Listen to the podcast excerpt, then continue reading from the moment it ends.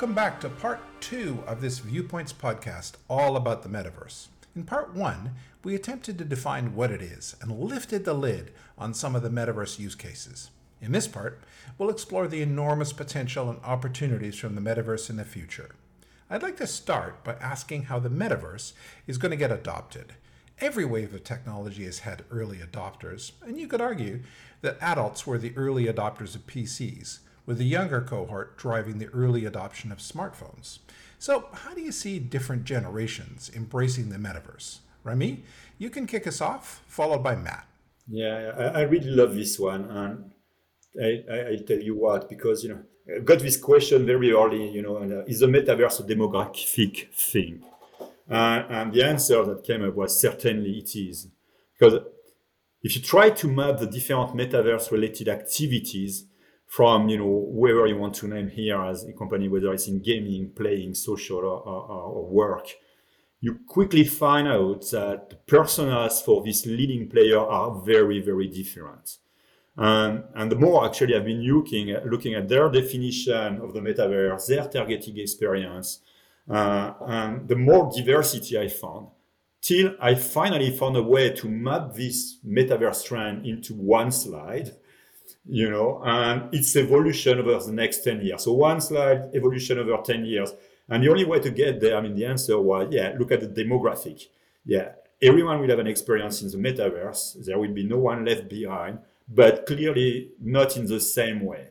So pick, for instance, the seniors there are many use cases actually for them which are around you know social health or wellness related you know you can think about you know you can do brain simulation stimulation so you from the metaverse and the digital experience you've been storing you can you know stimulate the brain from these people or you can make them you know have virtual travel because they cannot you know travel anymore for instance or you can have some experience around assisted living anyway so this is very unlikely that they would want, or actually even could, wear a virtual reality headset during few hours per day. So uh, you need a much more simple and attainable technology and more natural interface, I would say, to enable them to live some metaverse experience. And well, what what about audio, you know, and ambient computing? So it could be just, you know, through a, a digital assistant, voice assistant that will be then able to basically bring them into this world and and and you know pick today this platform which is this uh, digital assistant so voice assistant and extrapolate you know what it will be in 10 years. That's pretty interesting exercise because you can think you know why not this digital assistant will not be a humanoid robot? You know this humanoid robot will just walk around and you know it could ultimately be the best hardware platform to deliver this digital experience and true ambient assisted living, for instance, to seniors, and you know assist them in their day-to-day task.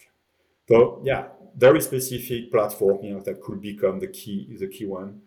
And now pick the younger generation. These guys that are already on, on Roblox, for instance. So Roblox, I think they have 50% of the less than 16 year old uh, people in the US that have you know already been on, on Roblox and playing on Roblox. And they do that today through smartphone. Okay. But now if you think about this gaming experience and what this type of company want to get to, you cannot forget you know, to think about Ready Player One.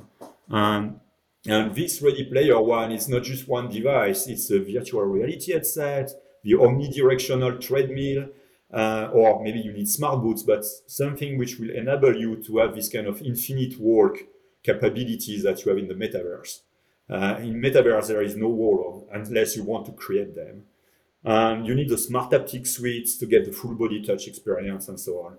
And yeah, I mean, this probably will need a step change in technology to bring the price down of this, you know, the full platform so that this kind of generation will use it. But certainly this younger generation will drive the demand for this kind of new gaming immersive experience. And well, yeah, interesting point here is that will this experience be reliant on an all-in-one device, or will this be reliant on a group of devices that will be rendering the experience and work together in an ambient way? And that's a pretty interesting question for us. Yeah, I think so. Uh, Matt, your thoughts on early adopters? to unpack some of the things Remy's sort of already talked about, you know, when we actually have a look at rendering, you know, obviously with 5G, we see renders directly done from the cloud. But then we've also got, when we actually have a look at codecs, you know, which are the the sort of pieces of software basically that are responsible for packaging and unpackaging the media streams. Yeah, we've seen developments basically from Samsung as well as Facebook that means that we can actually reduce the amount of bandwidth that virtual reality headsets actually have to stream by up to 80%. So, Facebook, for example, has something called foveated rendering, where it just renders what's in your eye line, but it does it so effectively that the entire image that you are surrounded with is ultra high definition. Um, you know, when we have a look at Samsung, Samsung are using artificial intelligence to create what we call adaptive AI codecs, basically. So, yeah, we won't necessarily need the high high performance networks that we expect that we need basically to deliver some of these really immersive what i call mxr experience because we've got augmented reality you know whatever uh, mixed reality and then we've got virtual reality. But mxr experiences are where we combine sensory data in with the virtual reality streams. So for example you know if i'm if you're wearing a haptic suit and i throw a fireball at you in virtual reality you feel that heat on your chest you know when i'm actually throwing it at you. So when we have a look at things like MXR, that sort of gets a little bit more interesting. So Remy was sort of talking about haptics. Now, in addition to that, you know, Remy also talked about behavioral interfaces and that kind of stuff. We're seeing artificial intelligences today that you can talk to within these virtual reality kind of constructs and say, build me a room in the metaverse that looks like this. And just using your just using your voice and by being able to interpret natural language, artificial intelligences will start building these immersive rooms and spaces you know because again a lot of the a lot of today's virtual reality experiences are based on things like the unreal engines you know the gaming engines you know which is sort of where we see that.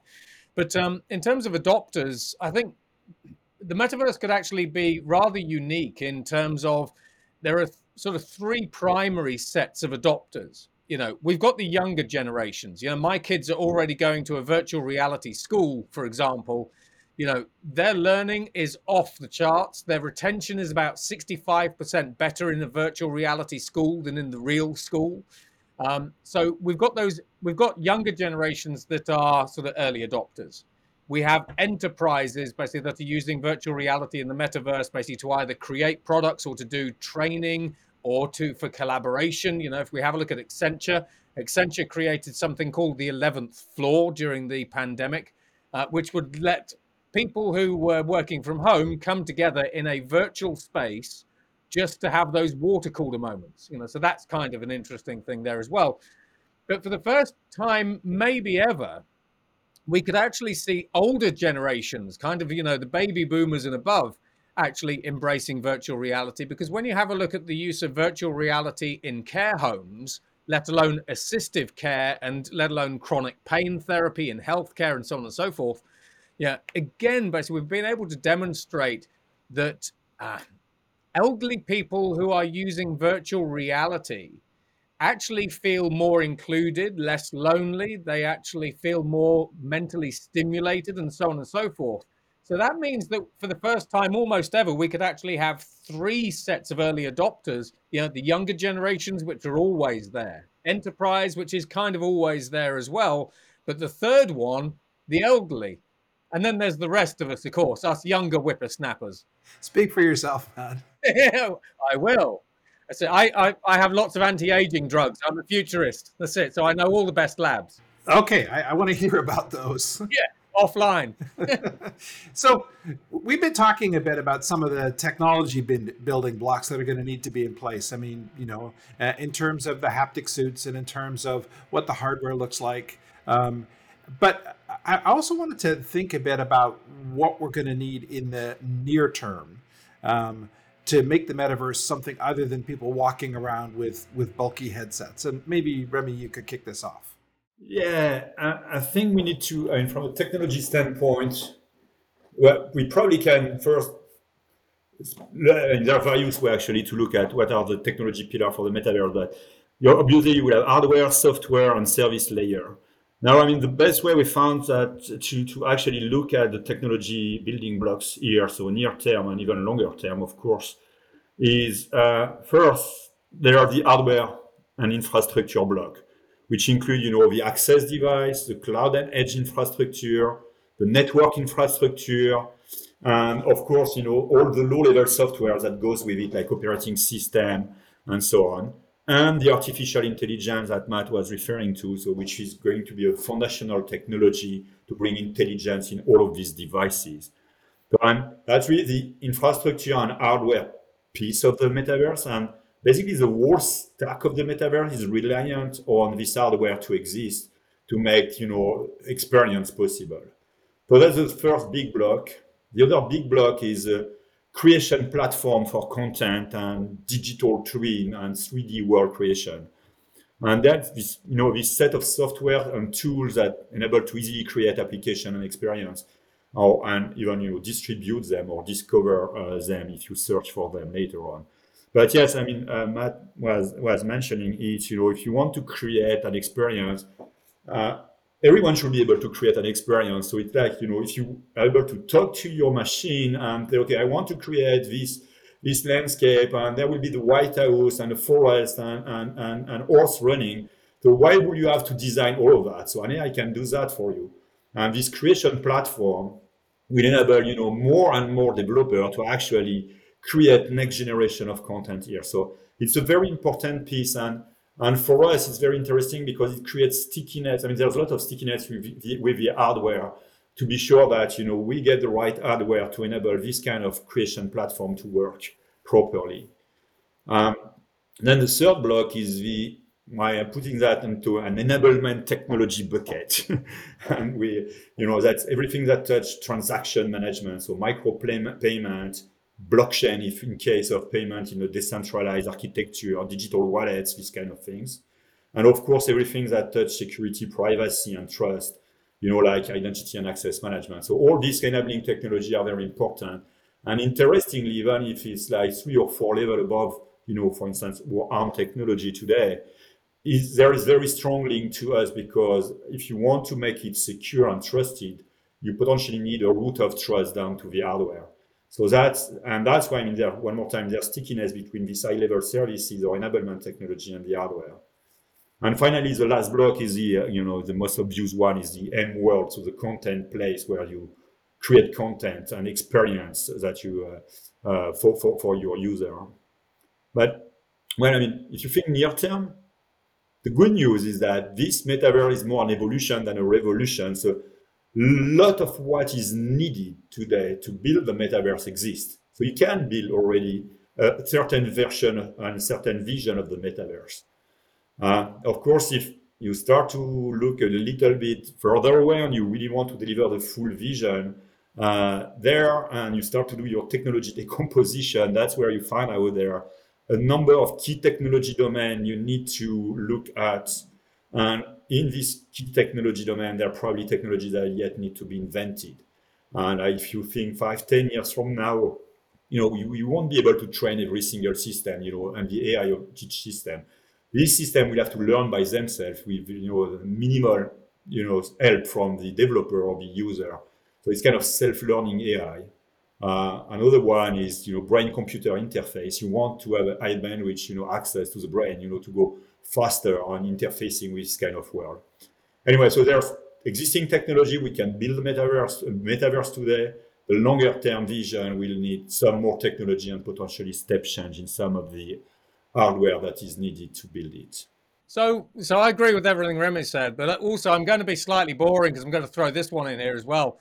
So, from a near-term perspective, what we actually need that we really don't have is we need the appropriate laws and legislation and regulation, basically, for the metaverses that we're building today. Because, for example, you know, if I'm going to be building my metaverse and I choose a particular platform to build it on, you know, what happens? You know, and bearing in mind that that can incorporate an entire city, you know, as some countries are trying to do now. What happens when the company hosting that platform goes bust? Uh, you know, so this is sort of where we also have a look, have to have a look at the kind of the boring things, you know, the regulation, the litigation, basically, you know, who's responsible when things actually go wrong. We've seen a lot of virtual reality trademarks already being registered um, for company for third parties that have nothing to do with the original trademarks. Um, in addition to that, you know, when we start having a look at building worlds, you know, we've also got to remember that as humans, we kind of think linearly. You know, I think that I go onto a virtual reality platform, I build my virtual reality world, and that's it. But what happens when somebody else then goes onto that same platform, goes into my world, and then starts building their own virtual reality world in my world? You know, where we end up with this kind of this this Disney multiverse kind of um, madness. Yeah, it's yeah. So when we start thinking about the metaverse, we don't really just think about. You shouldn't think about it in terms of linear thinking. I build one virtual reality world on one platform. You can keep building infinite number of worlds in infinite number of worlds, which then, when it takes us back to things like regulation and litigation, basically, is just crazy. When we start talking about compliance, it's very difficult. When we talk about things like auditing, I get a lot of organizations, particularly sort of, you know, CFOs, the Office of Finance, saying, you know, how do we actually audit what's going on in the metaverse? Because, you know, we're doing all these different things, but, you know, we have no idea how to keep track of them, how to monitor them, how to report on them. You know, uh, Adidas, for example, you know, has been selling NFTs and things. You know, how do you actually report on that? Um, but more to the basic, from a near term perspective, any new thing, whether it's a technology or product or service or whatever, any new thing has to have has to has to have benefits over the old thing. You know, so this is sort of always brings us back to what problems are the meta is the metaverse trying to solve today? You know, once we know what those are, and then once it's able to demonstrate it can solve those problems more effectively, then we start using it in the near term. And these are things like training, for example, you know, where rather than sending you into the heart of a nuclear power re- nuclear power station to get irradiated, to teach you about you know nuclear rods or whatever it happens to be and how to decommission them properly, I can just do all that in virtual reality. So it's sort of backing all that up, it really comes down to sort of what's the problem that you're trying to solve first? Can you solve it in a better way than anyone else has managed to solve it today using the metaverse? And then once you've solved it, you know, what about litigation, regulation, compliance, reporting, safety and security, as Remy mentioned, you know, and so on and so forth? Yeah, uh, you, you, bring up so many good points, and, and it really starts me thinking about you know both the near term and the long term of metaverse based a- applications. And you're talking about this whole scenario where if if somebody owns the metaverse and they they go bust, or in the case of Ready Player One, if they die, what happens? So um, I'm wondering, uh, both of you, and, and, maybe Remy, you can kick us off. Do you think the longer term is going to be more Ready Player One or The Matrix? I love that one. Uh, well, I mean, if we let, let's be very very practical here. How can we end up in the in the Matrix scenario? What is kind of the step and, and the fork in the road you need to find out uh, that you know when you say okay we are really going in the matrix way. And you know to actually get into the matrix scenario i think first we need to actually already agree to live in the matrix in a virtual reality world at least part of maybe most of our time. So it means that we are already living in some kind of ready player one kind of world and we already agree to do that. It's part of most of most of your life uh, or, or, a lot of your life is there. But that's not enough. In fact if you want to be in the matrix case you also need to have trained autonomous system around you to take care about everything you will do normally if you were not in the virtual world. So all your day-to-day things to do like you know just simple thing to eat. So it means that we have created we will have created a machine that feed you and, and, and, and we'll be living in the virtual world, but still be fed by this machine. So this need to exist uh, uh, and all the similar kind of things that will take care of your day-to-day task. So this need to exist, which means at some point we have created them. Now, once we will have created them and they will exist, this all this autonomous system, then maybe that's where an AI that you know control this autonomous system will suddenly you know take control over you know these worlds this autonomous system and start to blur the line between you know what's real and what is not real so that you don't understand really in which world finally you are. So it's more like total recall in that case. So and once you get at that stage yeah. So if you have autonomous intelligence system around you and end up having some kind of robot which autonomously build other robots that's a fork in the road that you don't want to go after because then after that fork it means we can certainly end up in the matrix scenario. At least the good news is that it's something we can monitor in some way and maybe control, hopefully. So I'm so I'm going to go slight. I'm actually going to go practical as well, but I'm actually going to show you how the matrix already exists. So yeah, in parts anyway. So I think really, you know, when we have have a look at the metaverse, basically in the shorter term, really it's that kind of Ready Player One space. You know, we go in, basically, we do stuff. We're wearing haptic suits, basically, you know, we're in full joyride mode, you know, and we're off basically in different virtual worlds, doing whatever it we doing whatever it happens to be. Whether we're solving puzzles like in Ready Player One, you know, taking out giant monsters in Ready Player One, and so on and so forth. So that just kind of looks like a crazy world. And actually, Ready Player One probably looks like less of a crazy world than the world that we're living in today. So they're just putting that on the table. Now, when we actually have a look at the Matrix, now, we already have all the different technological components that we actually need to live in the Matrix. So, unpacking this full futurist mode. Um, over in China, they created something called a triboelectric nanogenerator. Now, TENGs, as they are known, um, can actually go into the human bloodstream and they generate electricity a little bit like a regular turbine does from the flow of blood in your body. Now, we can wirelessly transmit that energy directly to any kind of machine. So, while the Matrix, everyone was actually plugged in, basically like a human battery, into the big giant towers, we actually don't need to be plugged into the giant towers because shouldn't the aliens actually just have wireless electricity transmission anyway? They're not that advanced. You know, we've got that. So, anyway, we've already proved basically scientifically science fiction becomes science fact that we can actually turn the human body into a battery now when we have a look at the matrix on the one hand we could actually use a creative artificial intelligence to automatically create the world for us but then push that into our brains now we've actually seen an example you know most people when we talk about brain machine interfaces most people are kind of used to the idea of having a brain machine interface like a skull cap that reads your brain signals and converts it into text or images. I've got some great videos of that. So we're all kind of used to this concept of we can use technology to read what you're thinking. Three years ago, we managed to prove that you can actually use artificial intelligence and brain machine interfaces to push information into people's heads. So when we talk about the matrix, we talk about Trinity. You know, when Trinity goes up to the Huey and she goes, I need to learn how to fly a Huey now, like that. And all of a sudden, the knowledge is uploaded to her brain and she gets in and then flies her and Neo out, you know, over the skyscrapers and the skyline. We've already done that. And the reason that we've done that is because the brain is plastic. Now, for anyone that thinks that knowledge uploading is impossible, I'm going to tell you that 2 plus 2 equals 4. I've just uploaded knowledge to your brain, but I've just done it in a biological way.